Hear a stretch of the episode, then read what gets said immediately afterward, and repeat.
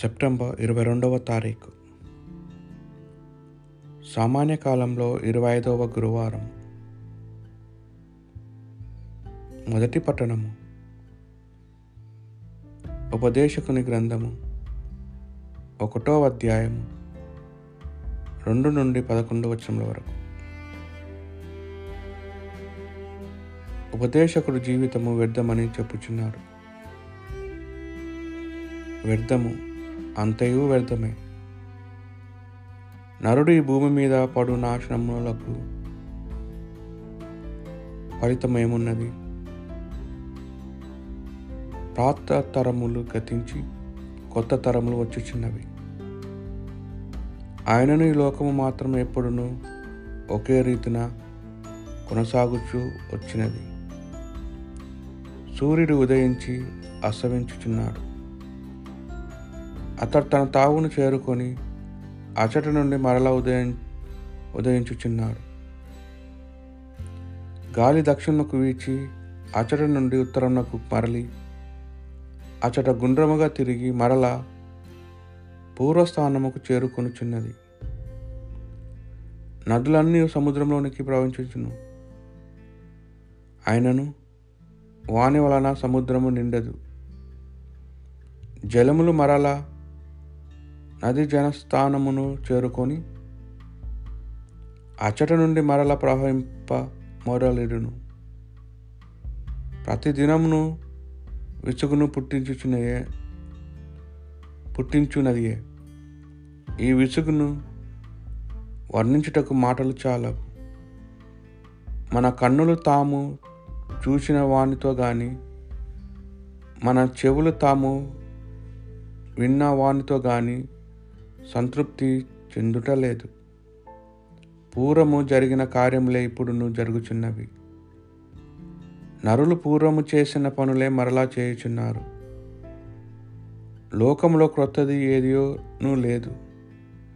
ఇది క్రొత్తది అనిపించు దానినే దేనినైనా తీసుకునుడు.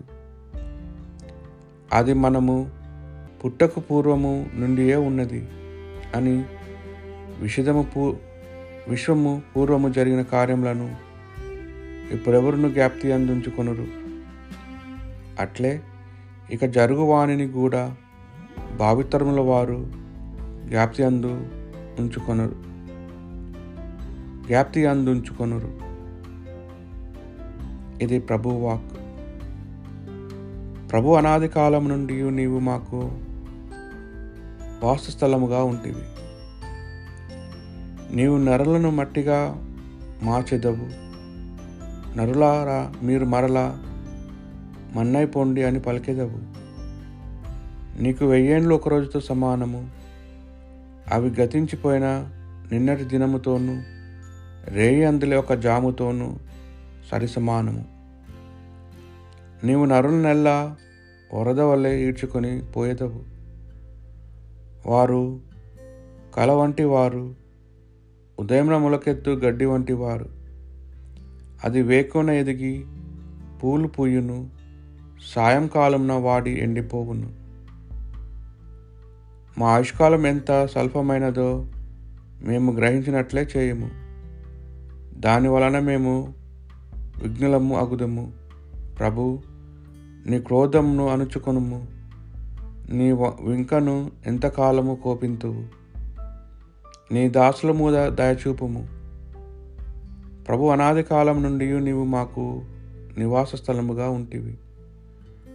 వేకువన మేము నీ ప్రేమతో నింపుము. మా జీవితకాలమెందలి మేము సంబరముతో కేరింతలు పెట్టుదము.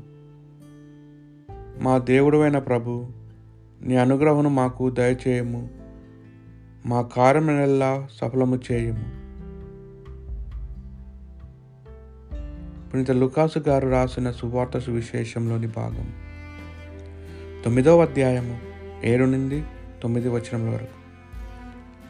ఆ కాలంన గల్లియ రాజ్యపాలకుడు హేరోదు యేసును గూర్చి అంతయు విని కలవరపడాను.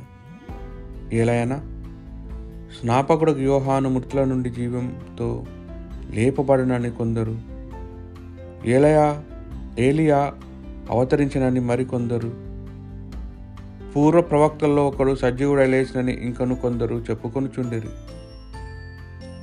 నేను యోహాను తల తీయించితిని కదా మరి నేను వినుచున్న వార్తల వార్తలన్నీ ఎవరిని గూర్చియు ఉండవచ్చును?